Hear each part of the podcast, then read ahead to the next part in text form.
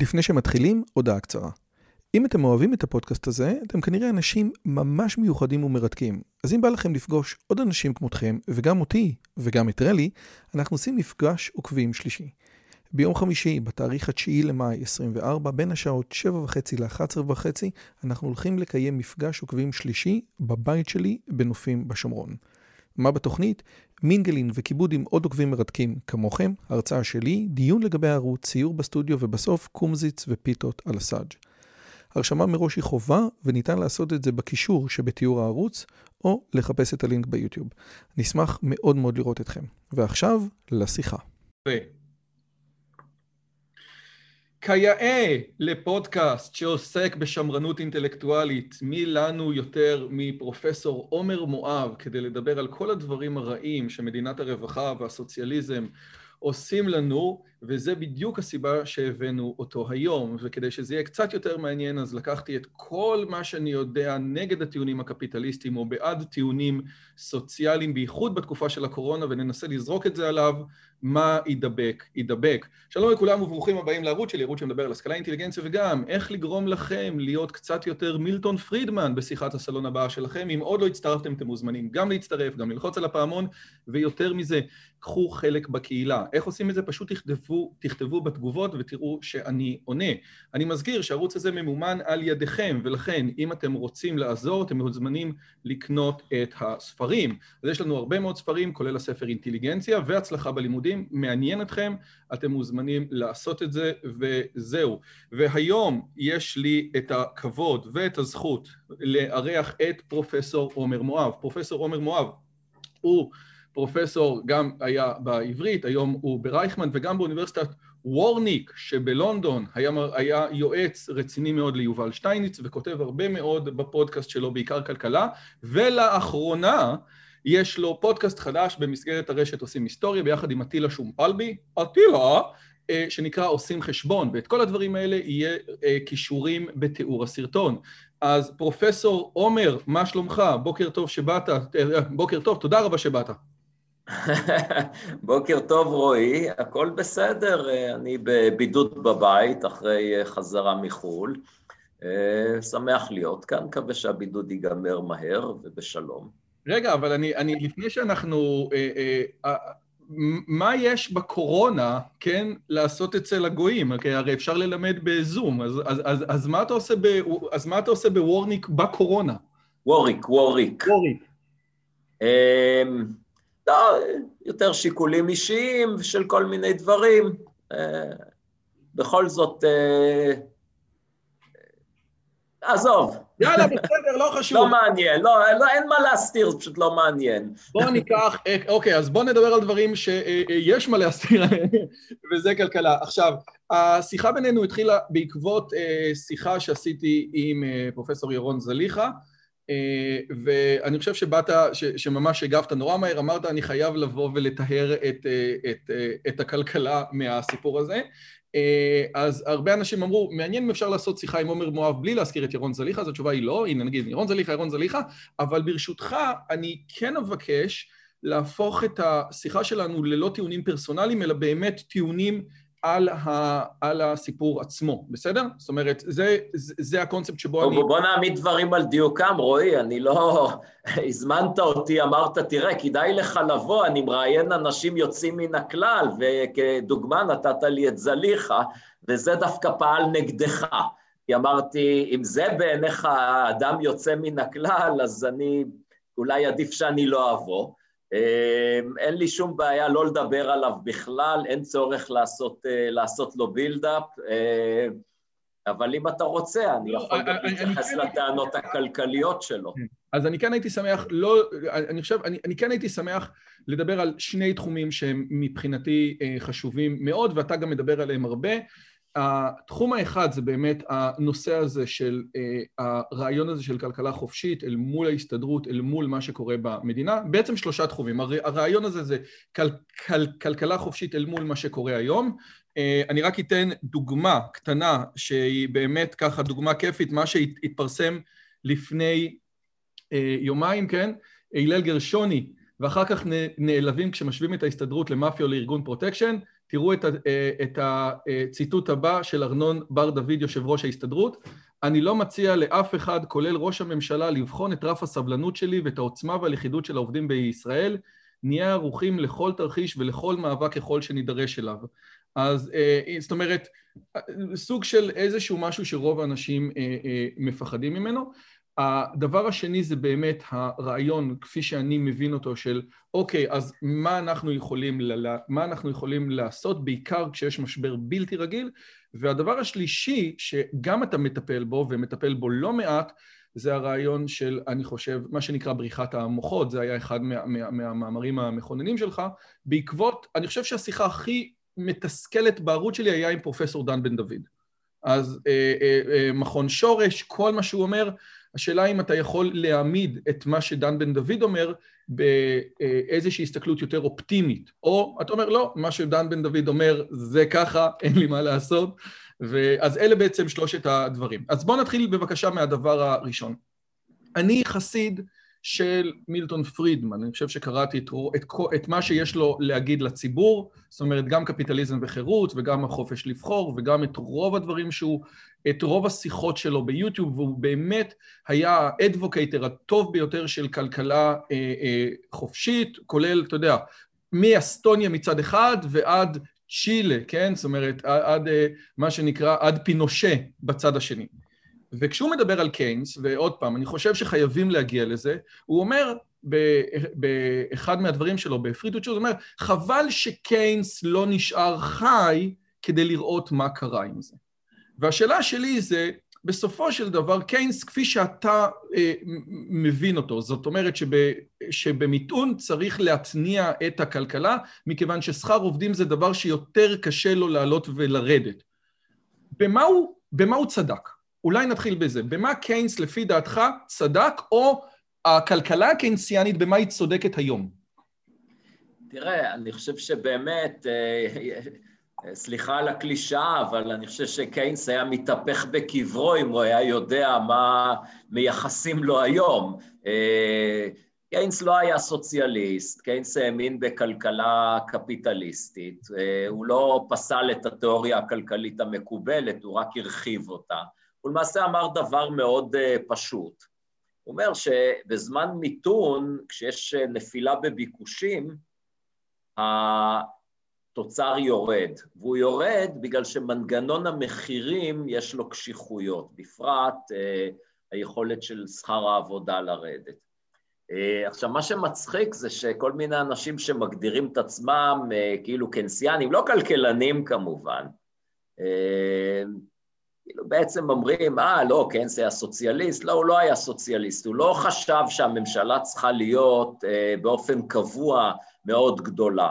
הוא רק חשב שהממשלה יש לה תפקיד ביכולת להניע את הכלכלה מחדש. עכשיו, עד כמה הוא צדק? אני, אני לא, ברור שהוא לא, שהוא לא צדק במאה אחוז, הוא גם לא טעה במאה אחוז.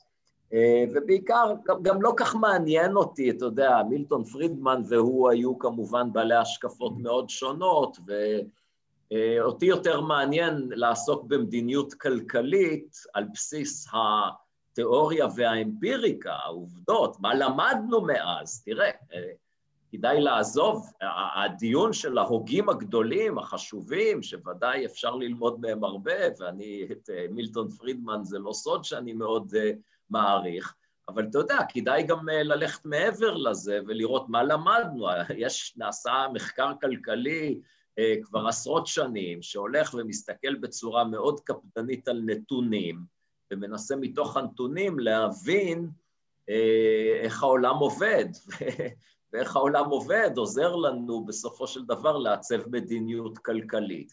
אז, אז אפשר לראות כל מיני... ברשותך, אז, אז אולי אני אשאל אותך שאלה ש, שאני לא חשבתי לשאול, אבל אה, קפיטליזם וחירות, כן, נכתב בשנות ה-80, אני חושב, או ה-70 המאוחרות, ואנחנו עכשיו ב-2020, כן, או 2021, ובאמת, פרידמן מלא ב- ב- בסטטיסטיקות מאוד מרשימות שהוא עשה, הוא באמת עושה רושם שהוא עשה שיעורי בית בכל תחום, מ... אתה יודע, משוברי חינוך ודרך הפרטה של לימודי הרפואה, כאילו, ב- ב- באמת זה ספר מאוד משכנע. ואתה יודע מה, אז בוא אני אה, אה, אזרוק את השאלה אליך. מה אנחנו יודעים היום, נניח, נניח שהוא נכתב ב-1980, אני לא אומר, אבל נניח גרוסו מודו, 40 שנה אחרי, מה התחדש בעולם? מה אנחנו יודעים היום שפרידמן לא ידע, או תגיד, מה שהתחדש זה רק שאנחנו, יש לנו עוד מלנת ההוכחות לזה שפרידמן צדק. אה, תשמע, אני חושב שפרידמן ברוב הדברים לדעתי צדק. אה, שוב, זה לא כך מעניין אותי, אתה רואה שהגישה שלי ובעצם של כל מקצוע הכלכלה, אנחנו לא, אנחנו לא עוסקים, כל התחום הזה של תולדות המחשבה הכלכלית, אנחנו משאירים לאנשים שלא מצליחים לעשות כלכלה. לעשות כלכלה זה, זה מדע, זה לחקור את העולם האמיתי. איך uh, עוסקים במחקר? מתחילים מהתבוננות על העולם. אני אגב מצטט את איינשטיין עכשיו.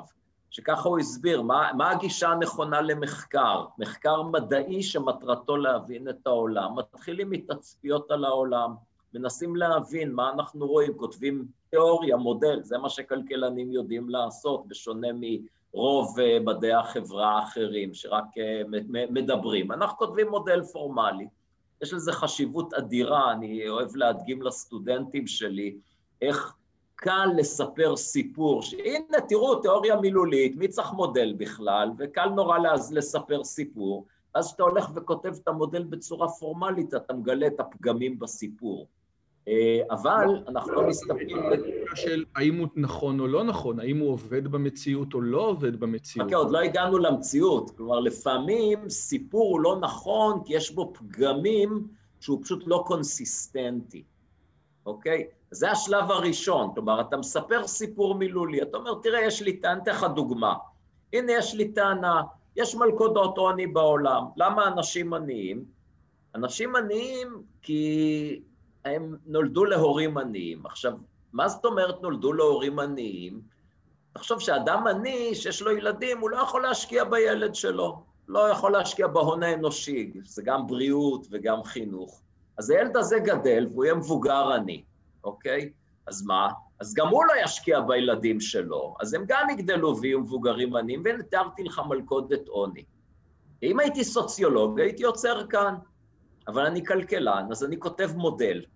ואני כותב את המודל עם כל הדינמיקה, בצורה של מתמטית, הדינמיקה, ואני מראה שהסיפור הזה לא עובד כמו שהוא, צריך להוסיף אלמנטים נוספים, אוקיי? למשל, כל מיני הנחות לא סטנדרטיות. שנייה רגע, הסיפור הזה לא עובד מכיוון שאנחנו רואים בעולם שלנו מוביליות מעניים... לא, לא, לא, עוד לא הגעתי, לא, לא, רועי. לא. עוד לא, לא הגעתי לעולם. אז במה הוא לא עובד? סליחה על השאלה. הוא לא, הוא לא, לא עובד. איך אתה רואה שהסיפור לא עובד? אני אומר ככה, אני מספר לך סיפור שמילולית נשמע משכנע. שכנעת. אני הולך, כותב מודל.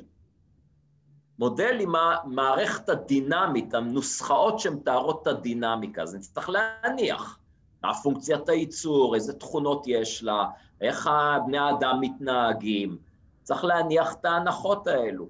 אז בואו ניקח את הדברים הסטנדרטיים, למשל תפוקה שולית פוחתת וכולי וכולי.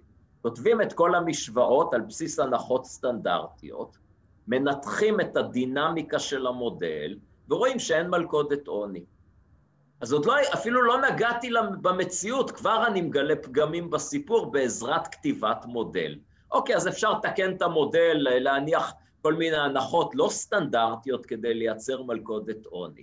עכשיו, השלב הזה, אנחנו, שוב, בשונה מנגיד סוציולוגיה, היום יש כבר גם בסוציולוגיה שעושים מחקר אמפירי אה, ברמה גבוהה, אבל כלכלנים, אה, ושוב, הנה הבדל, מילטון פרידמן ובכלל המחקר הכלכלי בשנות ה-70 וה-80, עדיין היינו לא שונים מאוד ממה שהם בתחומים אחרים, מסתכלים על קצת קורלציות בין מספרים, בין נתונים, ומתוך זה מסיקים מסקנות. והיום אנחנו רוצים להבין קשרים סיבתיים. אבל שוב, נחזור לדוגמה הזאת. הוספתי הנחות מסוימות למודל, עכשיו אני יכול ללכת לנתונים. האם ההנחות באמת קיימות בעולם האמיתי? האם באמת יש מלכודות עוני בעולם האמיתי? ואם יש, האם הם בגלל הסיפור שסיפרתי או בגלל סיפור אחר? ואם אתה מבין? ואז ככה, זה מדע. ת, תזה, בחינה אמפירית, יש לה תזה ניבויים אמפיריים, הולכים לנתונים, והנתונים אה, יכולים להפריך את התיאוריה, ואם הם עקביים עם, התיאוריה, עם התזה, ואם הם עקביים עם התזה, אז אנחנו נגיד, אוקיי, אנחנו מאמצים את זה בתור תיאוריה עד שהיא לא תופרך ותוחלף על ידי תיאוריה אחרת. אז בעצם מה שאתה אומר, אם אני מבין נכון, שכלכלן רציני שמכיר את העובדות ותומך ב, או מתנגד לשוק חופשי, בעצם כדי להיות קונסיסטנטי עם עצמו או לא לשקר, צריך להכיל על המודל שלו הרבה מאוד הנחות כדי שהוא יהיה, כדי שהוא יעבוד. כי ללא ההנחות האלה המציאות מאוד מאוד ברורה. ואם אתה אומר, זה לא כלכלן מטומטם, הוא חייב להכניס למודל שלו, כן, מה שנקרא האתר של אוקאם, הרבה מאוד הנחות חיצוניות. האם זה נכון מה שאני אומר? אני, אני אגיד את הדברים אולי קצת אחרת. אני, ראשית, אני, אני מעדיף את הביטוי, ואני חושב שהוא ביטוי נכון יותר, כלכלה תחרותית על פני כלכלה חופשית. אה, כי כבר אדם סמית... כלכלת שוק זה כלכלת תחרותית? זה, זה, זה, זה, זה אותו... אותם... כן, כלכלת שוק תחרותית. בסדר, סליחה, אנחנו ניקח את ה... אמ, שוב, תראה, אני, אני, המילה הכי פשוטה זה להגיד קפיטליזם, אבל אתה יודע, אנשים כבר יש להם, המילה קפיטליזם מעוררת אצל הרבים מיד תגובה שלילית. אה, אני דווקא בגלל זה אוהב כן להגיד קפיטליזם, אבל באמת קפיטליזם זה שם גנאי לכלכלת שוק תחרותית. אה, עכשיו... הסוציאליזם עשה עבודה נהדרת, זה ודאי, אין פה מה לדבר. כן, אז תראה, העניין הוא כזה, זה מעניין שאין ספק שכל... לא צריך להיות כלכלן.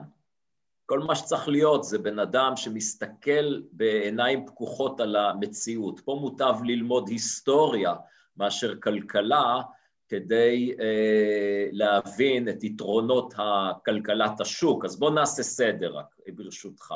כשאני אומר כלכלת שוק תחרותית, קפיטליזם, אני מתכוון לכלכלה שמבוססת בעיקר, לא רק, בעיקר, אין הרי קפיטליזם טהור, תמיד יש ממשלה ויש לה תפקיד חשוב, הנה רק הזכרתי את ההבדל בין תחרות לחופש, תרשה לי להזכיר את אדם סמית, שכבר אמר שבחופש מוחלט, ברגע שיצרנים יושבים אפילו לסתם שיחה חברתית, הם כבר ימצאו דרך לדפוק את הציבור. אה, יש חשיבות אדירה בכלכלה לגופים כמו האנטי טראסט או רשות התחרות, למנוע התנהגות קרטליסטית, למנוע מניעת אה, התנהגות שמונעת תחרות וכדומה. לכן תחרות ולא חופש. אה, חופש במובן שכן, במובן שכל אדם שרוצה לעסוק בעיסוק מסוים צריך להיות חופשי לעשות את זה, אבל תחת הכללים הרגולטוריים שלפעמים כן צריך אותם להגן על הציבור, ותחום הבריאות למשל זה תחום מאוד מעניין בעניין הזה, אה, ותחת אה, כמובן מניעת אה, מנגנונים קרטליסטיים שמנסים לחבל בתחרות. אבל בגדול, נחזור לתמונה בגדול, כלכלת שוק תחרותית מבוססת על קניין פרטי ויוזמה פרטית.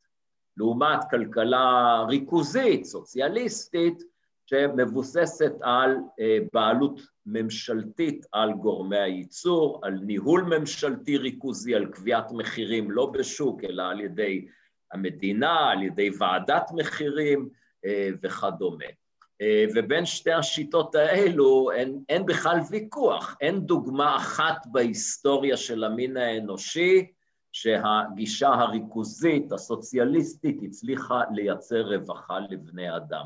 אתה אומר, למצוא כלכלן או בעל, אה, או אחד עם פוזיציה באחת מהאוניברסיטאות שמאל בארצות הברית שמחזיק בדעות של משק ריכוזי? זה בעצם מה שאתה אומר לי עכשיו?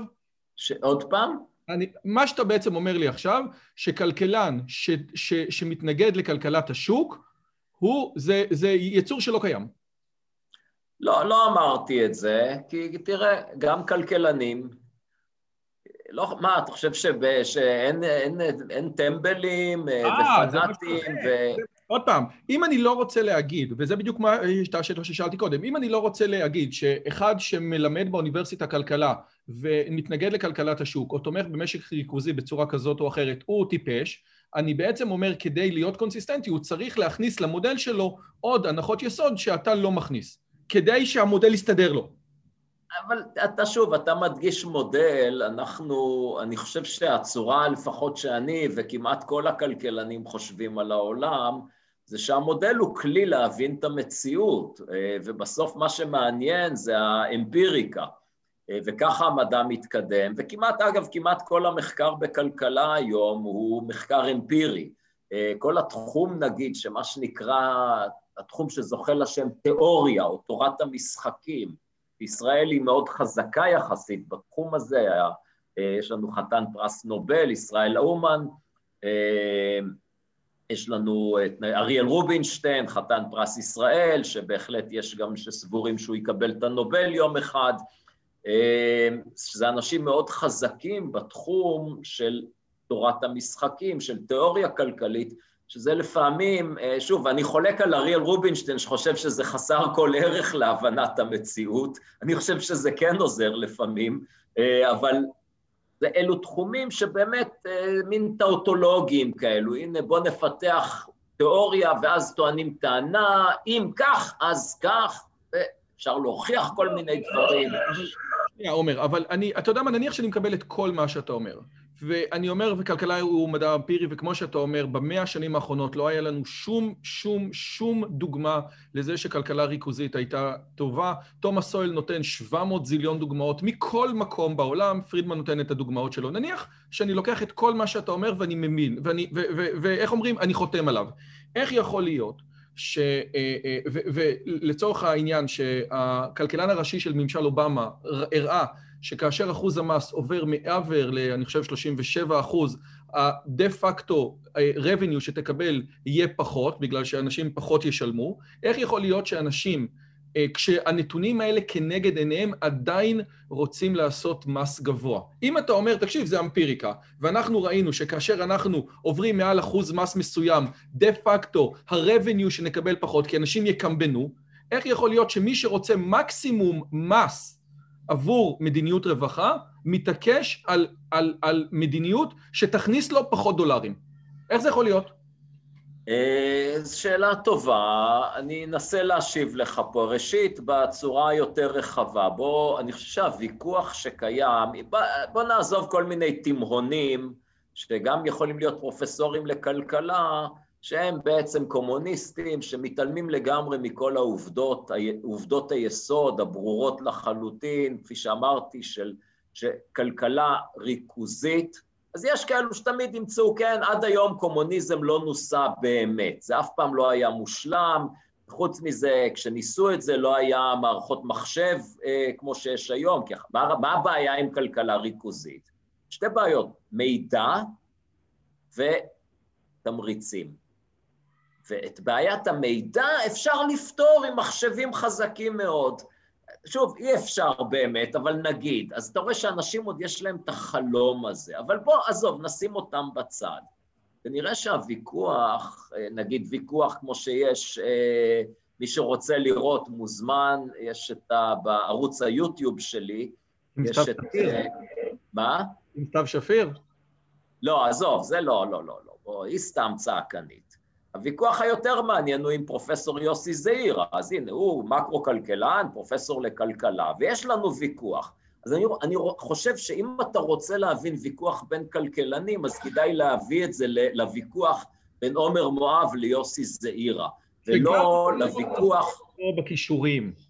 מה? וגם אותו נשים פה בקישור של הסרטון. אל תחפשו, אנחנו נשים לכם את הוויכוח בקישור של הסרטון, תישארו לשמוע את עומר עכשיו. כן, סליחה.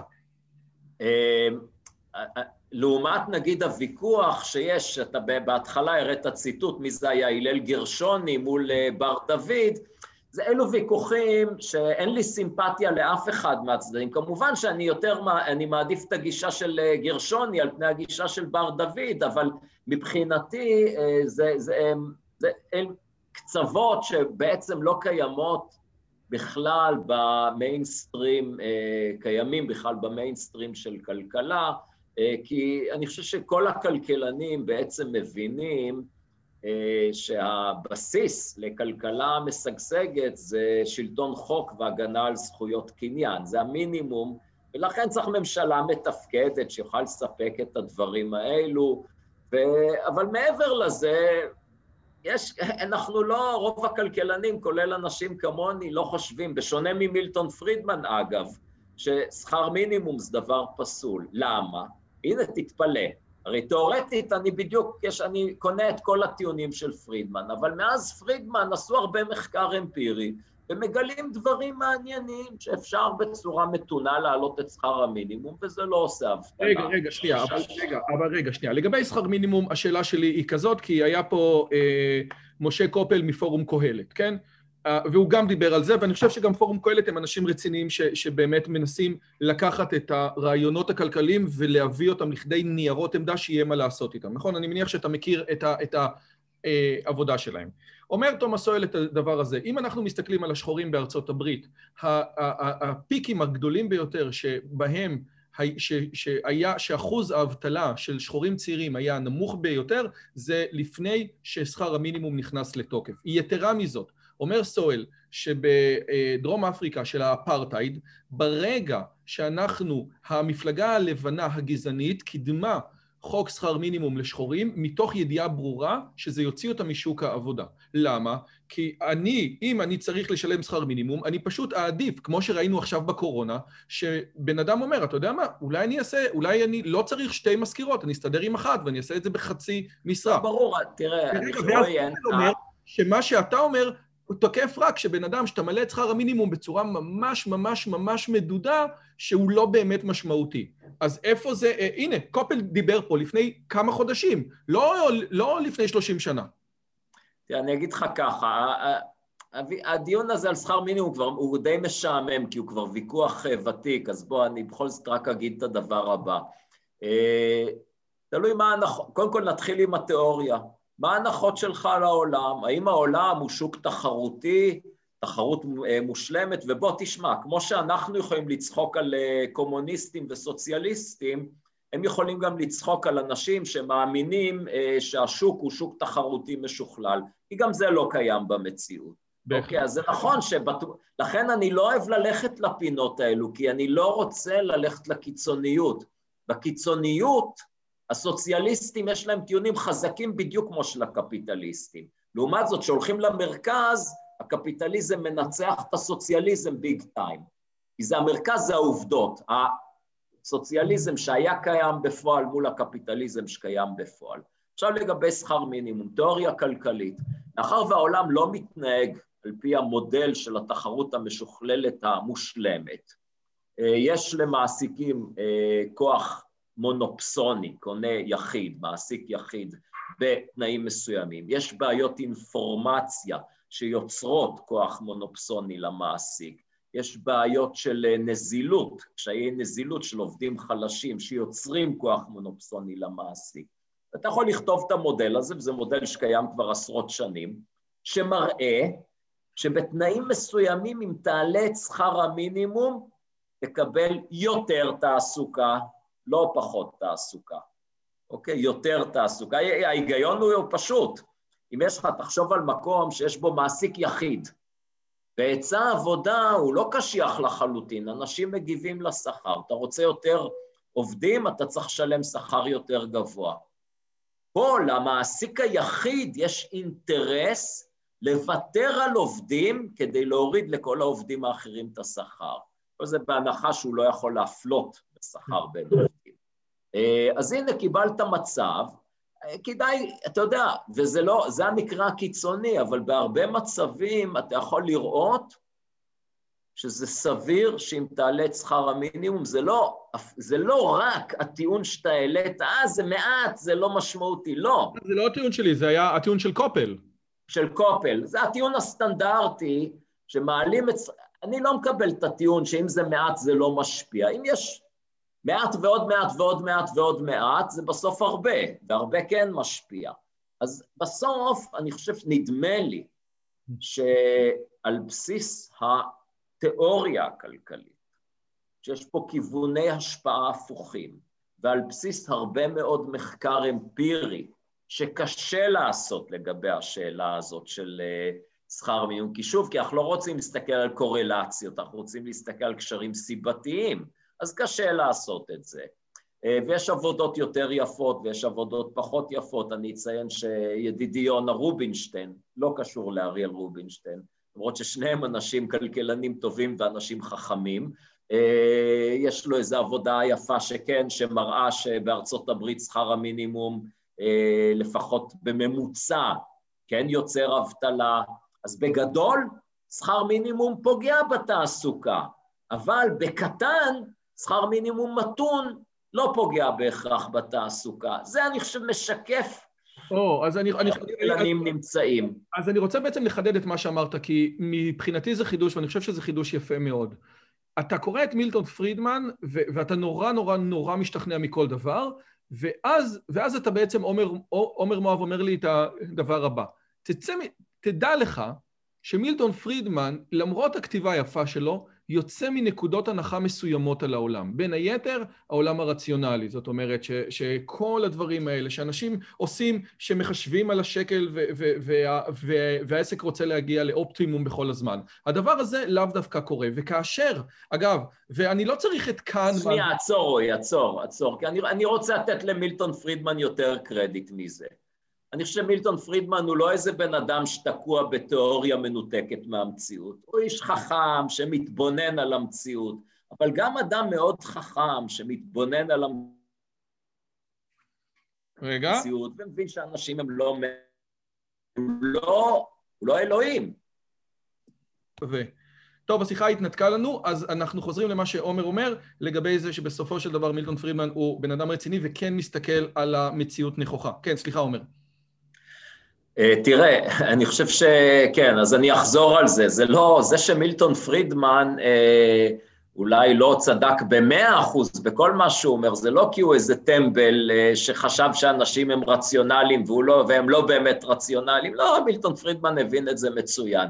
אבל בוא, תשמע, הוא איש מאוד חכם, כלכלן מצוין, גאון אפילו, אבל, אבל הוא לא אלוהים, אוקיי? הוא, גם, הוא בן אדם, אז יש לו תחזיות אה, שגויות לפעמים, קורה שלא דייקו במאה אחוז. למדנו משהו, זה, זה היופי במחקר כלכלי, אנחנו לא, לא מסתפקים במחשבה. אבל אתה לפני רגע אמרת, סליחה, אתה, אתה קצת לא הוגן, אתה לפני רגע אמרת שבקצוות, ואני, ואני חושב שקשה לראות משהו שלפחות בקצה התיאורטי שלו הוא יותר ממילטון פרידמן, בקצוות לסוציאליזם יש טיעונים טובים כמו לקפיטליזם, ובמרכז, מכיוון שמדברים על המציאות, הקפיטליזם לוקח בגדול. האם אתה יכול להסביר לי את המשפט שאמרת, שבקצוות יש לסוציאליזם טיעונים נהדרים כנגד הקפיטליזם? שזה מה שאמרת לפני רגע. אבל, כן, אבל לא, לא מבין את הקשר. מילטון פרידמן הוא לא בקצה. אם אתה חושב שמילטון פרידמן הוא קפיטליסט קיצוני, אה, כמו שיש, אה, שוב, לא רוצה להגיד, בלי שמות, כן, אבל... מה ההגדרה שלך של קפיטליסט קיצוני? ליברטריאן שחושב שלא צריך שום דבר אף פעם, שהמדינה לא תתערב חוץ מלעשות את הסיפור הזה? אה, אה, למשל, כן. טוב, אז כאילו מה, אה, איאן רנד כזה? נגיד, כן, אוקיי. אה, אני לא חושב שמילטון פרידמן ואיין רן זה אותו הדבר. לא, לא, בסדר, מקבל. אז, אני, אז, בוא נק, אז בוא ניקח את זה, אתה יודע, מהדיונים היותר אבסטרקטיים ו, ופילוסופיים באמת לעולם של הקורונה. בשיחה עם פייגלין אמרת, ואני מצטט, כן, שאני הייתי רוצה שתהיה רשת ביטחון, אבל שאנשים יתנהגו כאילו אין רשת ביטחון. זאת אומרת, הייתי רוצה שבאמת, כאשר יש איזשהו משהו שהוא קטסטרופה, והקורונה היא בהחלט קטסטרופה שאתה יודע, שנפלה על כולם. אני, בין היתר עיסוקים שלי היה אומן טלפתיה, ופשוט הכל נגדע ברגע כבר שנה. אז אין, אין יותר מה שנקרא פורס מז'ור מזה. אבל בסופו של דבר, אה, אה, מה לפי דעתך, בתור אחד שתומך בכלכלת השוק ובזה שהמדינה היא לא האבא והאימא שלך, והמדינה, אתה יודע, ובסופו של דבר יש אחריות אישית עליך, אז המדינה יכולה להכריח אותך לעשות פנסיה וזה דבר מצוין, והיא יכולה להכריח אותך אה, אה, לעשות, אני לא יודע מה, לשים חגרות בטיחות, אבל יש גבול למה שהמדינה עושה. איפה עובר הקו, או, או, או בין מה שהמדינה עוזרת ובין מה שהיא לא עוזרת, כאשר אתה אמרת גם מי שנפגע וגם מי שצריך סיוע. זה היה מה שאמרת לפייגלין, זאת אומרת, מי, ש, מי שנפגע וההכנסות שלו ירדו מ-100 אלף שקל ל-80 אלף שקל, הוא נפגע אבל הוא לא צריך סיוע, ויש מי שצריך סיוע אבל הוא לא נפגע, שזה נכה, תן לו כשיש כסף. אז מי שנפגע ומי שצריך סיוע, עד מתי? אומרים שביוני אין יותר, אין יותר את המענקים. איפה זה בא לידי ביטוי, גם מי שנפגע ומי שצריך סיוע, ביחד עם זה שהמדינה, זה לא הכסף שלה בסופו של דבר, וזה הכסף שלי. כן, אז אתה רואה, זה בדיוק דוגמה טובה לזה שבאמת, קש, אני חושב שקשה להצדיק פה מין מחשבה מאוד קיצונית כזאת של, בסדר, יש משבר, יש קורונה, so what? אתה יודע, מי שנפגע, נפגע. אה, ומצד שני, אז אני לא מקבל את הגישה הזאת על, אה, על בסיס לא רק אפילו, קודם כל מוסרי, אבל גם מעבר לזה, אתה יודע, אני חושב שיש פה כשלי שוק, יש אה, בעיות של קרדיט, שלא, תחשוב על עסקים קטנים נגיד, שלא יכולים לשרוד, ויכול להיות שיש אינטרס ציבורי, שוב, אני לא משוכנע שהממשלה שלנו יודעת לעשות ולזהות נכון, אבל בהחלט ניתן לטעון וזו לא תהיה טענה בלתי סבירה, שיש אינטרס ציבורי לסייע לעסקים ולבני אדם לשרוד את המשבר, כדי שיוכלו לתפקד uh, כשנצא מהמשבר. Uh, זו לא טענה בלתי סבירה. Uh, אז, אז קשה לי לקבל באמת את הטענה שהממשלה לא צריכה להוציא כלום וזהו, או, או את הטענה ההפוכה כמובן, אה, שהנה, יש משבר, זה הזמן, בלי חשבון, לשפוך המון כסף. וכל מי שצריך, וכל מי שסובל, וכל מי שקשה לו, צריך לתת לו עכשיו הרבה כסף. הטענה הזאת היא באמת, היא, היא, היא לא, לא נכונה, לא כלכלית ולא מוסרית, היא מתעלמת מהעלויות האדירות שיש לזה. באמת, אני חושב שהדוגמה המצוינת היא שאם בימים כתיקונם, ואני מאתגר את עצמי, יכולתי לדבר על אנשים שמצ... אני... בואו נדבר על הכי חלשים בחברה הישראלית. נכים מאה אחוז שלא יכולים לעבוד וחיים על קצבת נכות מאוד נמוכה. הכי, האנשים הכי חלשים כלכלית שיש. אם אתה חושב שהקצבה הזאת לא מספיקה, אוקיי, אז שווה לפעול כדי להגדיל אותה. אתה, הציבור הרחב דרך נציגיו בפרלמנט, כן, והממשלה. אפשר לפעול להגדיל את קצבת, להחליט על סדרי עדיפויות, עושים תקציב, מחליטים, נעלה עוד מס, נקצץ במקום כזה, ניתן לנכים עוד כסף. אני בעד. אבל לבוא ולהגיד, הנה משבר כלכלי, בואו ניתן לנכים עוד כסף. אני אומר, רגע, אבל הם לא נפגעו. מי שחי רק מקצבת נכות, לא נפגע, ממשיך לקבל את אותה קצבה. מה נזכרת עכשיו בנכה? הוא היה צריך אותך קודם. אז זה מראה לך שהמדיניות היא פשוט נהייתה מין הפקרות מוחלטת. אה, משבר, תראה, גם, גם יש לזה ביטוי בפועל. הרי מה אה, פה בשיתוף פעולה של גנץ עם נתניהו? גנץ, כמו שנחמיה שטרסלר הגדיר אותו, עגל רך. אה, לא רק שהוא אישר לנתניהו הרחבה של התקציב, כדי שבאמת, שזה אפשר אולי להצדיק למען הציבור, כי כי להישאר עם תקציב 2000, מתי פעם אחרונה עשו תקציב, שאנחנו במין תקציב המשכי כזה, זה יכול לעשות פה נזק אדיר. יכול להיות שגנץ, אם היה לו שכל פוליטי, היה גם את זה לא מאפשר. אבל איפה, מה קורה עכשיו? יש את התקציב הרגיל, שהורחב כדי לעשות את הפעולות הרגילות, אבל מעבר לזה יש קופסה. בעצם תקציב נוסף, סכום אדיר, של, אני לא זוכר, לא רוצה להגיד מספר כי אני לא, לא זוכר את הפרטים, אבל עשרות מיליארדים, הסך גלט. שזה בלי, בלי תקציב, זאת אומרת, זה מין פנקס צ'קים פתוח שיש לישראל כץ ולנתניהו להשתמש בו לתעמולת בחירות, שעכשיו מנדלבליט אה, מנסה לעצור את זה, בסכומי עתק על חשבוננו בעתיד, על חשבון הילדים והנכדים שלנו, ופשוט לחגיגות, ואז אם כבר חוגגים, למה לא לתת לנכים? אז יש פה היגיון, אם אתה כבר חוגג, תן למסכנים, אבל אתה לא צריך לחגוג בזמן מיתון, צריך להבין שהתקציב, היכולת לגייס היא מוגבלת, ויש לזה מחיר כבד, אז תעשה מה שצריך. אל תבזבז סתם כסף בפזרנות. תראה, אני מוכן, אה, בערוץ שלי, אני בעצם משתדל בדרך כלל לצאת מנקודת הנחה שאנשים בדרך כלל, אתה יודע, שהגיעו לעמדות מפתח, יכול להיות שכוונותיהם טובות, יכול להיות שהמעשים שלהם בפועל הם רעים, אבל אני חושב שבגדול, אתה יודע, אני לא הייתי בצבא, הייתי בחיל אוויר, אבל ראיתי, אתה יודע, שבאמת סגן אלוף בחיל אוויר זה בן אדם רציני, ואלוף משנה, עוד יותר רציני, אתה יודע, אם, אם, אם אתה שומע שבן אדם הוא תת אלוף בחיל אוויר, או, או, או אפילו תת אלוף בירוקים ירחם השם, אתה רואה, זה בן אדם רציני. אותו דבר לגבי הרבה מאוד uh, דברים מהסוג הזה. אני חושב שגם אתה uh, uh, מבין ומוקיר ומעריך את האינטליגנציה של נתניהו, גם אם אתה לא מסכים איתה. וגם העובדה שהוא היה שר אוצר מאוד טוב. קשה לי לקבל משהו שהוא מטומטם. זאת אומרת, אין לי בעיה לקבל משהו שהוא מרושע. אין לי בעיה. אבל משהו מטומטם יותר קשה לי לקבל. עכשיו, אם אתה אומר, כל מה שעושים עכשיו זה לצורך פופוליזם, אני יכול לקבל את זה. אבל הטענה שלי כלפיך היא, לצורך העניין, כאשר נתנו כסף לכל בן אדם, וכל האוצר התנגד, אפילו מנכ"לית משרד האוצר, או הסמנכ"לית, או ראש אגף הכספים התפטרה בגלל שאמרה שזה חסר טעם, אז הדבר הזה כשלעצמו הוא אפילו לא פופוליסטי. זאת אומרת, זה, זה משהו שגם לא עוזר לאף אחד. זאת אומרת, אם אתה נותן איזה שהם דברים פופוליסטיים, אז ניחא. אבל פה זה אפילו לא עוזר, אז מאיפה מגיע האינסנטיב להתנהל בצורה הזאת? כי את מה שאתה אומר, אני ראיתי שדיברת עכשיו, אה, אה, אה, היה לך שני פוסטים על ישראל כץ, אבל אני חושב שישראל כץ יכול להכיל את, ה, את, ה, את האמת הלא כל כך מורכבת הזאת, ובטח שנתניהו. אז איך אתה, איך זה מסתדר בפועל?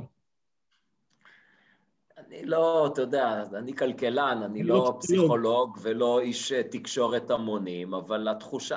תראה, תסתכל על התגובות לפוסטים של נתניהו, על התגובות לפוסטים של ישראל כץ. את, את, מה שאתה מפספס לדעתי, שנתניהו לא צריך לעשות מהלך שישכנע אותי, או אפילו 50 אה, אחוז מהציבור. לא, הוא צריך לשכנע את מי שמתלבט לגביו. זה הכל. בסדר, אז עזוב, אני לא רוצה להיכנס לנתניהו, אני, אני, אני רוצה אולי לקחת את זה לצד הכלכלי יותר. אז, אז אתה אומר, בסדר, אני לא ליברטריאן, אני חושב שרשת ביטחון זה דבר שהוא צריך, אפילו מבלי האספקטים המוסריים של זה. זאת אומרת, מה שהמדינה תצטרך להתמודד כאשר בתי עסק יקרסו אחרי, אחד אחרי השני, זה דבר שהוא לא כלכלי עבורה, כי הדברים, אתה יודע, זה משהו שיושב על הביטוח הלאומי. אני מסכים לגבי כל מה שאתה אומר. השאלה היא, המדינה אומרת, תקשיב טוב, ממה שאני מבין, ביוני נגמר. אין יותר. מי שלא מצא, מי שלא יכול לחזור לעבודה עד יוני, נגמר לו. מה עכשיו נעשה? כאשר ביוני ייגמר, זה, חרטא? זה חרטוט? המדינה כן תיתן? או, או מה אתה מצפה שיקרה? ספק? תשמע, אה, בוא, בוא, זו דוגמה יפה באמת להתנהגות שהיא חסרת אחריות ופופוליסטית של הממשלה. באמת, אתה רואה, אין מה לעשות, תשמע, רועי, אני נתניהו כל הזמן בתעמולת בחירות. המניע שלו זה כל הזמן פופוליזם, וזה נכון שהוא איש חכם, וכשהוא מדבר על כלכלה אני מאוד מתחבר לדברים שלו, אבל מה לעשות, יש אצלו נתק מוחלט בין ההבנה שלו אה, ובין הצורה שהוא מדבר על כלכלה לבין מה שהוא עושה בפועל. להגיד, עכשיו אני מבטיח מראש אה, דמי אבטלה לשנה שלמה, בשביל מה? אז תראה, אפשר לטעון, זה טוב, כן, שאנשים יהיה להם את השלווה. בסדר, אז שלווה זה חשוב, אבל באיזה מחיר? אנחנו כבר יודעים בדיוק מה שאני אמרתי, ואני לא, וכל אדם סביר אמר את הדברים האלו. אתה מבטיח דמי אבטלה לשנה, אנשים לא ירצו לעבוד. והגענו למצב אבסורדי, שיש אנשים, מעסיקים שרוצים עובדים ולא מוצאים עובדים. אז זה, זה היה, עשו פה שתי טעויות. שוב, הפופוליזם ניצח את השכל הישר, אה, הפופוליזם ניצח את הרצון לעבוד ולעשות עבודה יסודית. כי לעשות פתרונות, תראה, שוב, זה אופייני למה שביבי וכץ עושים. זה לעשות רק מה שקל לעשות, שזה לפתוח את הארנק שלי ושלך ולפזר כסף ולהתחייב על פיזור כסף. אתה אומר, זה לא שא' נותן כסף לב', אלא א' מחליט כמה כסף ב' ייתן לג'. נכון, אני תמיד אומר את זה, זה, כל הדיון הזה על ממשלה נדיבה מול ממשלה קמצנית הוא דיון אווילי. כי זה כאילו אני אגיד לך, אה, רועי, אני מצווה עליך לתת לפלוני שקל. אז מה, אני קמצן? כי לא ציוויתי עליך לתת לו אלף שקלים? זה, זה הממשלה הנדיבה מול הקמצנית. וכמה שזה כי אמור להיות מובן מאליו, אנשים לא מבינים את זה. אז אני רוצה... רגע, איפה היינו? אני פתאום זרקת... אז, אתה בעצם אומר, עוד פעם, אתה מגיע לנושא של האינסנטיב. עכשיו, אני אביא לך בן אדם אחר, שקוראים לו צ'ארלס מרי, שבעזרת השם יגיע לערוץ בקרוב, ממש ממש, רק תפילה אשא או כלי כלי. והוא, בספר שלו מתקדמים לאחור, שנכתב בשנות ה-80 ואחרי זה במהדורה ל-2012, מביא בוכטה של נתונים, שהפרמיס המרכזי של הספר זה כל פעם שהממשלה מנסה להתערב על ידי קצבאות כדי לעודד התנהגות מסוימת, היא נכשלת. כל פעם, פשוט כל פעם, כל פעם, כל פעם, הוא נותן 500 עמודים של דוגמאות, מלא, כאילו ממש, בלתי רגיל. ועכשיו אני שואל אותך, הרי אתה מכיר את התיאוריות, הוא אפילו נתן את הדוגמה הזו שאם המדינה תרצה לגרום לאנשים להפסיק לעשן, לא משנה מה היא תעשה, בכל אספקט היא תגרום רק לזה שאנשים יעשנו יותר. מה אתה, מכיוון שאתה מכיר את התיאוריה, ומכיוון שאתה, איך אומרים, בסופו של דבר, למרות שאתה לא מאמין באלוהים, יש לך לב יהודי חם, ואתה רוצה לעזור, אז השאלה היא עוד פעם, אם אתה מכיר את צ'ארלס מרי, ואתה רואה שהיום אנשים לא יוצאים לעבוד כי האינסנטיב שלהם הוא דפוק, ואתה יודע ש- שמרי אומר שכאשר הממשלה נותנת כסף זה תמיד מתחרבן, אז מה ראוי לעשות לפי דעתך? אז אני חושב שהוא טועה, אני חושב שאפשר להראות המון דוגמאות, אבל של טעויות וכישלונות של הממשלה, ואני שמח אה, להצטרף לעניין הזה, ובית ממשלות לא יודעות לנהל כמו שצריך, ובגדול, אה, שוב, אתה, חש... אתה מראש אמרת לי שאני הקפיטליסט ואתה תתווכח איתי מהצד הסוציאליסטי, אני רואה שהחלפנו תפקידים מהר מאוד. אה, בסדר, אני זורם עם זה. אני לא שמתי לב. אבל, אה, אבל יש לי עוד אחרי זה שאלה שהיא השאלה הסוציאליסטית הכי גדולה שלי, אבל זהו, אבל אתה צודק, נכון. תראה, אני חושב שאם עושים, אז, אז דוגמאות אפשר להראות לכל הכיוונים. אני בוודאי, בוא, אני אגיד ככה, מה אני מסיק מזה? או מה צריך? אני מעדיף ממשלה קטנה שעוסקת בפחות רווחה מאשר הרעיונות שיש לנו פה. ואגב, במיוחד בישראל, ואני אגיד בצורה הכי ברורה למה. כי יש לנו, אנחנו לא שוודיה, בהרבה דברים, אבל בעיקר יש לנו פה אוכלוסייה חרדית גדולה וגדלה. ואתה לא יכול, וזה בדיוק מה שפתחת איתו, בעולם אה, פנטזיונרי, היית אומר, אני רוצה לפרוס רשת ביטחון, אבל שבני אדם יתנהגו כאילו הרשת לא שם. אבל יש לנו אוכלוסייה גדולה, זה בעיקר החרדים. למה אני אומר החרדים? מה לגבי ה... דגלס מרי אומר ששוודיה לא מתפקדת היום מכיוון שמוסר העבודה הפרוטסטנטי שהיה שם, עם כל המהגרים המוסלמים, הלך, הולך ומצטמק ומצטמק ומצטמק. אז יש פה בעצם, אני מקבל את מה שאתה אומר לגמרי, אבל מה, איפה, איפה נקודות ההשוואה בין החרדים ובין הערבים, אני, אני, חושב שדי ברור, כן? איפה, איפה נקודת החילוק לפי דעתך בזה שהן שתי אוכלוסיות שונות? איפה אתה רואה את הנקודת החילוק הכלכלית המשמעותית? אני, ההבדלים לא... הם ברורים לחלוטין. אז, אז באופן כללי, מה שנכון לכל בני האדם, יהודים כערבים, זה שאנחנו מושפעים מתמריצים. אבל מה שמיוחד לחרדים, ולא קיים כמעט באוכלוסייה הערבית, למעט המיעוט, עדיין מיעוט הבדואי, זה הילודה. הערבים בישראל, שיעורי ילודה ירדו מאוד, והבעיה המאוד גדולה עם אוכלוסייה נתמכת, זה שהם עושים המון ילדים.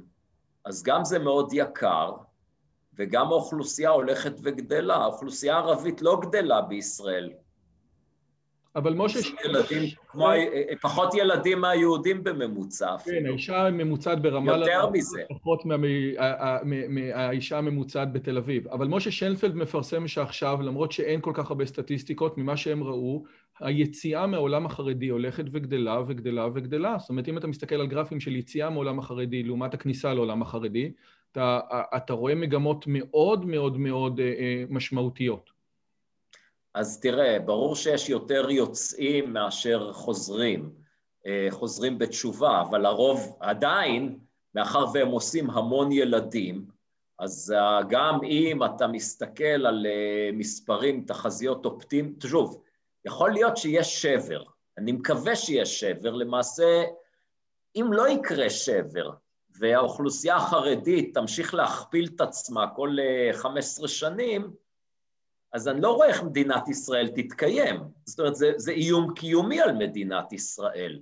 אה, אז שבר כזה חייב להתקיים, אבל צריך אה, יציאה מהבריחה מהחיים החרדיים, אני בכוונה אומר חרדים ולא דת, כי ההבחנה היא חשובה. אה, החיים של בעצם, חיים שגוזרים על הילדים שלהם לא רק דיכוי, אלא גם בערות, ולכן כישורים ירודים לשוק העבודה. היא, היא קריטית למדינת ישראל. יותר מזה, גם יש את הצד הפוליטי, אי אפשר להתעלם ממנו. שאלת על ההבדל בין החרדים לערבים. החרדים שולטים במדינת ישראל דרך המערכת הפוליטית, והערבים לא. הערבים מופלים לרעה בישראל. אז, אז לשים, לשים, לשים אותם תמיד באותה... למה שדן בן דוד אומר, ודן בן דוד אומר כזה דבר, וגם אתה מדבר עליו בבריחת המוחות בישראל. לבוא ולהגיד שישראל זה start-up nation... עכשיו אתה נקטעת לי. לא, אבל זה עדיין, אתה אצלי... אני... זה הטלפון שלי שוב. ובכל אופן, אם אני מסתכל על, על, על מה שאתה אומר על בריחת המוחות ועל העבודה של דן בן דוד, בסופו של דבר האמירה היא כזאת. א', אין בריחת המוחות מישראל בצורה גורפת, יש בריחת מוחות של אנשים שגדי טאוב יקרא להם ניידים, אנשים שהם ברמת השכלה גבוהה, אנשים שהם יותר אינטליגנטים, אנשים שיש להם מה להציע בחוץ, ודווקא האנשים האלה הולכים ובוכים. דן בן דוד אומר שיש לא מעט פקולטות לניהול שיכולים להקים מניין בצהריים, כן? זה משהו אחד. והדבר השני, כן? שבסופו של דבר, אם פעם חרדים יכלו לא ללמוד ליבה ולהיכנס לשוק העבודה, מכיוון שהעולם היום נהיה הרבה הרבה הרבה יותר טכנולוגי, כן? אפילו ממש, בכל דבר, זאת אומרת, יוצא מצב שבאמת יש לנו איזשהו אה, אה, אה, חסם שהוא חסם אינהרנטי, מהותי. הוא גם מצטט את העבודה ששכחתי את השם שלו, שככל שאם אתה לא לומד דברים מסוימים בגיל הילדות, אתה נמצא בבעיה. וה, והרעיון הזה שהתלמוד חשוב ככל שיהיה, הוא, הוא משהו שיכול להחליף את המתמטיקה ואת האנגלית, זה דבר שדה פקטו לא קורה. אני לצערי הרב מלמד הנדסת אלקטרוניקה ומדעי המחשב, אין לי סטודנטים חרדים. אין לי סטודנטים, וזה כל... גם, גם אין לי סטודנטים אתיופים, כן? אבל זה... שני הדברים האלה מתסכלים אותי בכל שנה מחדש, ואני מלמד כבר עשר שנים. אז הסיפור הזה הולך ונהיה בעייתי יותר. דן בן דוד כל הזמן מדבר על זה, ובעצם אתה אומר, תקשיב, למעט שבר שבו אנשים יבינו שמשהו פה צריך להשתנות, כמו, אגב, בארצות הברית, ששם האוכלוסייה החרדית מאוד משכילה, או אני לא יודע אם מאוד משכילה, אבל בתוך, ה, אה, אה, בתוך העולם, כן? זאת אומרת, יושבת בתוך העולם, מה שקורה בישראל זה אנומליה, אגב, שהיא אנומליה היסטורית. מעולם הח... היהודי לא היה הפחות משכיל, הטיפש, נכון? נכון, ממש כך. ממש כך. אה, למעשה, זה, אני יכול לציין את העבודה של אה, ידידי והבוס שלי, צביקה אקשטיין, ראש מכון אהרון ובמרכז אה, הבינתחומי, אוניברסיטת רייכמן, כפי שאתה אמרת. שבאמת אה, ההיסטוריה היא שהיהודים תמיד הצטיינו במסחר ובמימון בגלל המסורת של ידיעת קרוא וכתוב, אה, בגלל, אגב, מחקר חדש מאוד יפה על, אה, שמראה שגם העוצמה של היהודים ביתרון בגידול ילדים יותר מאשר אצל הגויים. ילדים שרדו יותר והאוכלוסייה היהודית בתקופות מסוימות במזרח אירופה אה, האוכלוסייה היהודית שגשגה. אנחנו, יש לנו תמונה כאילו כל יומיים יש פוגרום, אבל כמובן שזאת לא הייתה המציאות, אה, זה לא שהחיים היו נפלאים אה, במאות ה-16 וה-17, אבל הם לא, הם לא היו באמת חיים של פוגרום מתמיד, אלא פוגרומים הם מאוד נדירים. אני אגיד יותר, ואני גם כתבתי את זה בספר על האינטליגנציה, יש תיאוריה שאומרת שבשונה מהמודל של המלומד אצל אומות העולם שהוא מתבודד, כן, דקארט, שפינוזה, קאנט בתול, ירחם השם, שופנאוור, אנחנו רואים הרבה מאוד אנשים שהחכם באמת לא מעמיד צאצאים, אצלנו המודל של האינטליגנט יותר, זה תלמיד החכם שמשודך לבת של הגביר, ועד תחילת המאה ה-20 גם זה אומר שדה פקטו הילדים שלו, שבחלקה אינטליגנציה היא גנטית, יכולים להעמיד יותר צאצאים. זאת אומרת, אז הרעיון, אז תרבות שבעצם שמה את תלמיד החכם ולא את שחקן הכדורגל בראש אה, הסדר העדיפויות שלה, היא תרבות שתמשוך את האינטליגנציה כלפי מעלה, ופה אנחנו רואים איזושהי אנומליה כזאת בחמישים, שבעים שנה האחרונות, שאותה תרבות בדיוק, זאת אומרת, זה, זה, זה, זה אותה גמרא, כן? חשוב להגיד, זאת אותה כן. גמרא שהביאה את, את, את, את כל הסיפורים האלה, כן? היהודים בגלות לא למדו פילוסופיה ולא למדו פיזיקה, הם למדו בבא מציע, רק זה אותה בבא מציע שבמאה ה-17 דחפה למשהו מסוים, ובמאה ה-21 מייצרת איזושהי אה, אנומליה, שזה סתם מעניין לראות את זה, נכון? כי התמריצים הכלכליים גם חשובים. לגמרי, ומפה... מה לעשות? ו, ומפה... זה גם אגב נכון לגבי הנושא של הילודה. אם אתה מסתכל על דפוסי הילודה בישראל, אה, לך 60 שנה אחורה, 70 שנה אחורה, יש שתי קבוצות בישראל מובחנות בשיעור הילודה בין היהודים, מזרחים מול אשכנזים. לאשכנזים יש מעט ילדים, למזרחים יש הרבה ילדים. כולל האשכנזים החרדים, שניים, שלושה ילדים, זה הכל. ואתה עובר עם הזמן, היום יש הבחנה מאוד ברורה, דתיים מול חילוניים.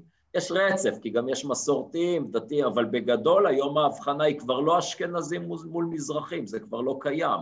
ההבחנה היום היא דתיות. והחידוש המדהים הוא איך תוך שני דורות האשכנזים החרדים עברו משלושה ילדים לממוצע של שישה, שבעה ילדים, שזה אומר שהנורמה היא גם עשרה, שנים עשר ילדים. אגב, אי אפשר... למה זה קרה? אי אפשר... שילוב... אחרי השואה אנשים פחדו לעשות ילדים, אנשים כאילו אמרו, מה שהשואה לימדה את יהודי מזרח אירופה זה שאם יש לך ילד אחד או שניים אפשר לקחת אותם מהר, ואם יש לך ארבעה אתה תקוע? אני לא, אני לא חושב שזה הסיפור, כי אני חושב שגם אה, אם תלך לתקופות קדומות יותר, אה, משפחה ממוצעת, שהיא ענייה כמובן, היכולת לגדל עד שיגיעו לבגרות יותר משניים שלושה ילדים לא קיימת. שוב, אם האוכלוסייה היהודית היו, מספיק שבממוצע למשפחה יהיו קצת יותר משני ילדים שמגיעים לבגרות, כבר על פני מאות שנים האוכלוסייה מאוד גדלה. זאת אומרת, אם אתה הולך אה, לעולם כולו, לפני המהפכה התעשייתית, לבן אדם ממוצע יש אה, שני ילדים שמגיעים לבגרות, זה הכל, כי האוכלוסייה גדלה נורא לאט. והעלייה ברמת החיים, בשילוב עם מדינת הרווחה שהתפתחה פה, וזה מחזיר אותנו, למה בכלל התחלנו לדבר על החרדים? כי מדינת הרווחה, כי זאת דוגמה מצוינת לאיך מדינת הרווחה יוצרת בעיות מאוד מאוד קשות. אז בעניין הזה אני לגמרי עם הביקורת. כי ברגע שאומרים, אתה תעשה כמה ילדים שאתה רוצה, ואנחנו נדאג להם, והכסף הגדול, צריך לזכור, כשמדברים על החרדים, זה לא הקצבאות לישיבות, זה כסף קטן. כסף הגדול זה תקציבי בריאות וחינוך, סובסידיה של המדינה בתחום הדיור, זה הכסף הענק. ואתה לא יכול בישראל לעשות מדינת רווחה שוודית, כי האוכלוסייה פה מאוד שונה. ובעצם ממה שאני שומע מדן בן דוד, המשבר, מכיוון שמבחינה פוליטית במשך הרבה מאוד שנים ניסו ולא הצליחו, השינוי, אם יבוא, ובעזרת השם שיבוא, חייב לבוא מתוך האוכלוסייה עצמה. זאת אומרת, ההיסטוריה של החמישים שנה האחרונות, ההיסטוריה הפוליטית, אומרת שלא ניתן לעשות את השינוי הזה מבחוץ. זה, זה אתה מקבל? אני מקבל שלא ניתן לכפות על אחר, אני גם נגד לכפות עליהם. אני חושב שהניסיון, אני רואה את הפוליטיקאים שאומרים חייבים לגייס את החרדים, או שלפחות יעשו שירות אזרחי או לאומי, אני מתנגד לזה בצורה נחרצת. לגייס אותם לא תגייס, ושירות אזרחי או שירות לאומי זה דבר נוראי שצריך היה לבטל אותו, ושוב, זו האובססיה החולנית שיש בישראל, ולא רק בישראל, לשוויון, שוויון בתוצאה במקום שוויון כלפי החוק. גיוס חובה ולצד זה שירות לאומי ואזרחי זה אי שוויון הכי גדול שיש, כי הוא יוצר מצב שיש אנשים שעושים שירות משמעותי בשכר אפס בקירוב, ויש אחרים שלא. זה אי השוויון הגדול. שוויון משיגים בזה שאנשים עושים מה שהם רוצים בתמורה לכסף. זה חברה צודקת ושוויונית. וזה חלק מתוך חברה מקצועית התנדבותי? אני חושב שצריך לשאוף לעבור למודל הזה, אבל בשלב ראשון, כמו שבנות דתיות לא משרתות, גם בנים חרדים צריך לשחרר אותם. וכל הדרך, אתה רואה, דווקא הקורונה הדגימה את זה מאוד יפה. זה כאילו החרדים הם מעל החוק. תראה, נתניהו מתקשר ל, לרבנים ומבקש מהם. למה הוא לא מתקשר אליי ומבקש ממני שאני אועיל בטובי להיות בבידוד? למה כלפי רוב האוכלוסייה, ברור לחלוטין שיש חוק, ומי שקורא לציבור לה, להפר את החוק, תבוא המשטרה, תעצור אותו והוא יעמד לדין, עד שזה מגיע לחרדים. באוכלוסייה הערבית. אגב, עוד פעם, אני לא רוצה לח... אני, אני, אני, אני חושב שמה שאתה אומר זה נכון ואיום ונורא, אני רק אומר שיש כמה אוכלוסיות במדינת ישראל שהן מעל החוק, זה הכל. זאת אומרת, גם האוכלוסייה הערבית... האוכלוסייה הערבית, אני, שוב, אני, אני מתעקש לעשות את ההבחנה. אני יודע שאצל הימין הדתי בישראל נורא אוהבים להגיד אבל הערבים. למה יש לך את הצורך הזה להגיד אבל הערבים? האיום על ישראל הוא החרדים, הוא לא הערבים הישראלים. הערבים הישראלים רוצים להשתלב בישראל. אנחנו עושים במכון אהרון המון שיתופי פעולה, אתה צריך לשמוע, עזוב את הפוליטיקאים שמובילים אותם.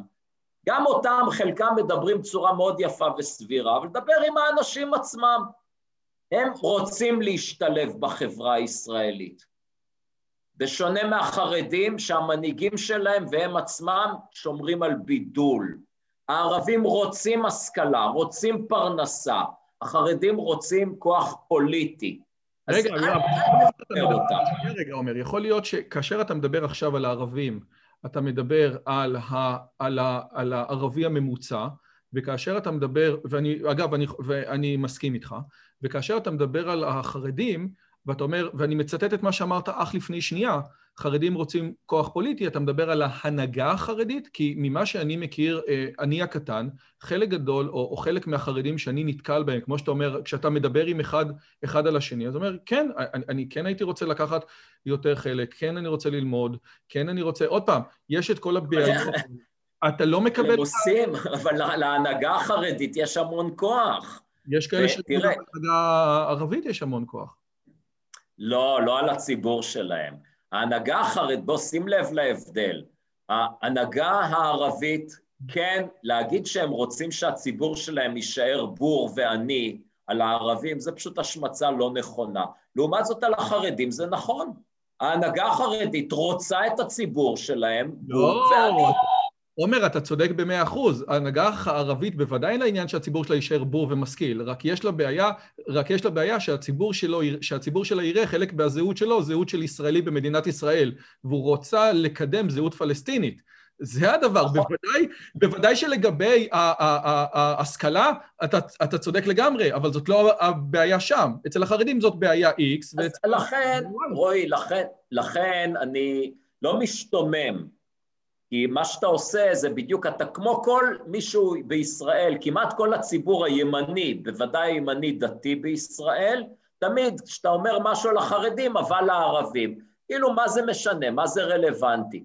זה גם אם יש קווי דמיון מסוימים, למשל, למה המשטרה מתקשה לאכוף את החוק בחברה הערבית?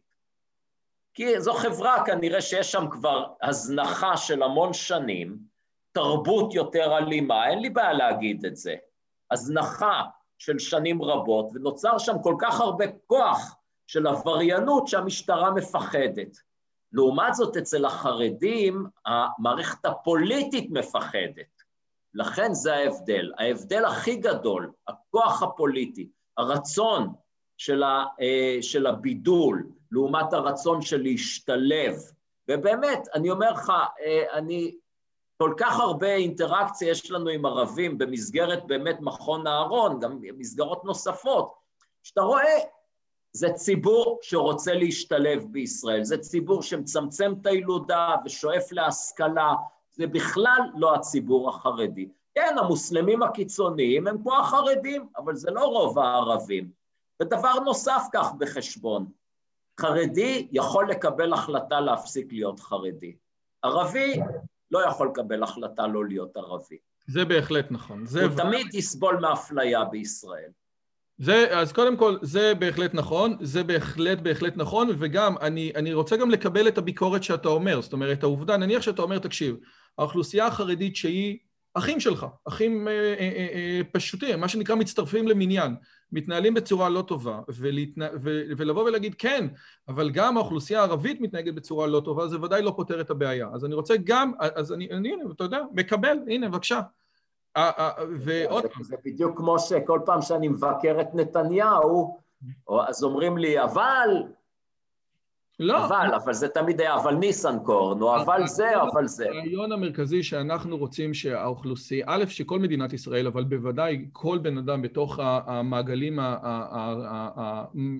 מעגלי הקרבה שלו, אני מרגיש יותר קרוב באספקטים מסוימים לאוכלוסייה חרדית מתוך, מאשר לאוכלוסיות אחרות. ואגב, בין היתר, זאת הסיבה שבערוץ הזה אני מנסה לדחוף עד כמה להשכלה חרדית ולדברים כאלה, ואני רואה שגם לא מעט מהמקשיבים והצופים והמאזינים של הערוץ הם חרדים שמנסים לייצר איזשהו שינוי בחברה שלהם. יכול להיות שזה מספר מאוד מאוד קטן יחסית לזה, אבל אתה יודע, אנחנו הקטנים עושים את השינוי שלנו, וכמו שאמרת מקודם, קצת ועוד קצת ועוד קצת יכול להיות הרבה. אז יכול להיות שגם שיחה כזאתי דוחפת אה, למקום טוב. לא הספקנו לדבר על הסתדרות, שזה מפתיע מאוד, אבל אני כן רוצה לשאול אותך שאלה אחת אחרונה לסיכום. איפה ניתן ללמוד את הדברים שאתה מדבר עליהם? אז עוד פעם, דיברנו על ה... אה, אה, זה שלך, דיברנו על, ה, אה, על, ה, על הבלוג, בעיקר כלכלה, ודיברנו על עושים חשבון, אבל יש, איפה ניתן למצוא את המקומות? הרי אתה כותב, אתה, אתה רואה כתבה בוויינט, כן? ואתה רואה שם נתונים. אתה סומך עליהם, אתה לא סומך עליהם, מה הם לפי דעתך, מי שרוצה לקחת את מה שאתה מדבר עליו ולהתעסק יותר, איפה נכון לו להמשיך וללמוד את זה? אז אני, תראה, אז אני מציע ככה, יש לי, קודם כל שיתחיל לעקוב אחריי בפייסבוק, אה, שנית, יש את הבלוג שיש לו מנוע חיפוש, ובבלוג במסגרת הכמות האדירה, אדירה, אלפי, כיש, אלפי מאמרים אה, שיש בבלוג על כל נושא, יש שם מנוע חיפוש, אז אפשר לחפש על כל נושא. הנה, אתם רואים? אה, זה הבלוג. הנה הבלוג, נכון, אפילו יש שם מדור שזה קצת הומור, אה, דברים מצחיקים שאנשים כתבו, ואם תעלה לתפריט למעלה, אז תראה שיש לקריאה נוספת, וזאת התשובה לשאלה שלך. כן. אז הנה, אז כבר עזרנו פה איך ניירות מדינות, פורום קהלת, שורש, אז הנה, אז אלה הדברים, מרכז טאופ, שזה בעצם היה מכון שורש של פעם, נכון? נכון, נכון. הנה, אז הנה, אז אני חושב שמפה אנחנו יכולים אה, להגיע לזה, מי זה? זה אורי כץ, לא? אורי כץ, נכון מאוד. אז הנה, אז אני חושב שזאת אה, דוגמה טובה. תקשיב, אני חייב להגיד לך שני דברים. רגע, ואת ערוץ היוטיוב אנחנו צריכים להזכיר. אמרנו קודם, כן. נכון, נכון, נכון, נכון, הנה, הנה, אני עכשיו, אה, הנה, אל תכעס. בדיוק חגגנו אה, שערוץ היוטיוב עבר את האלף אה, מנויים, שזו קפיצת מדרגה משמעותית, כי מתחילים לקבל כסף מיוטיוב, אז יכול להיות שפעם בחודש אני אוכל לקנות כוס קפה. אולי תוכל להחליף את הראוטר אולי תוכל להחליף את הראוטר שלך. לא, אבל... אז הנה, אז יש לנו פה את אה, עומר מואב, אה, סרטונים, גם, אגב, לפני השיחה, יש פה, הנה, שיחה עם אה, פגלין, שגם דיברנו עליה, מקסים, אה, ועוד פעם, זה מסוג הדברים שבסופו של דבר, מה שאנחנו מנסים לעשות, זה אנחנו הקטנים, אתה יודע, אולי זה ההבדל בין הגישה השמרנית יותר לגישה הזה, אנחנו לא מאשימים את המדינה יותר מדי, כל אחד בעולם הקטן שלו מנסה לדחוף לרעיונות ולערכים שחשובים לו. ואני חושב שמה שאתה עושה זה מעולה, ואנחנו גם מנסים לעשות את זה בערוץ שלנו. אז תודה רבה רבה רבה על הזמן שלך, זה בסוף היה שעה 45, אבל מה אני... לא, שעה ורבע. כולל ההפרעות, לא, לא, שעה ורבע כולל ההפרעות. אבל זה היה מרתק, וברשותך, אני עוד כמה חודשים כן אזמין אותך שוב להסתדרות, כי אנחנו, אין, אין מה לעשות, חייבים לדבר על זה. פרופסור עומר מואב, תודה רבה על הזמן שלך ותודה רבה לכם. תודה רבה לך. אם הגעתם עד לכאן, מגיע לכם כל הכבוד. אז תנו לי להגיד לכם שלושה דברים קצרים. הדבר הראשון, אם שמעתם משהו בשיחה שמעניין אתכם, שאתם רוצים לקחת הלאה, פשוט ספרו אותו לאנשים אחרים. משהו מעניין שאני אמרתי, משהו מעניין שהאורח שלי אמר, איזשהו רעיון שאתם רוצים לקחת איתכם לחיים, פשוט ספרו אותו לחבר או לחברה. זאת הדרך הטובה ביותר לזכור את הרעיונות מתוך השיחות האלה. הדבר השני, אם אתם רוצים לקחת חלק בקהילה שלנו ולפגוש ולדבר עם אנשים כמוכם, אתם מוזמנים לערוץ הטלגרם שלנו, שווה לכם מאוד. פשוט תראו עוד אנשים שמתעניינים מדברים מגניבים בדיוק כמוכם. והדבר האחרון, אם אתם יכולים, דרגו את הערוץ שלנו באפליקציית הפודקאסטים שלכם, זה יכול להיות בספוטיפיי, באפל פודקאסט או בגוגל פודקאסט, זה תהליך קצר של שתי שניות, הוא מאוד מאוד יעזור לנו להפיץ את הבשורה הלאה. שיהיה לכם כיף גדול וכיף בשיחה הבאה.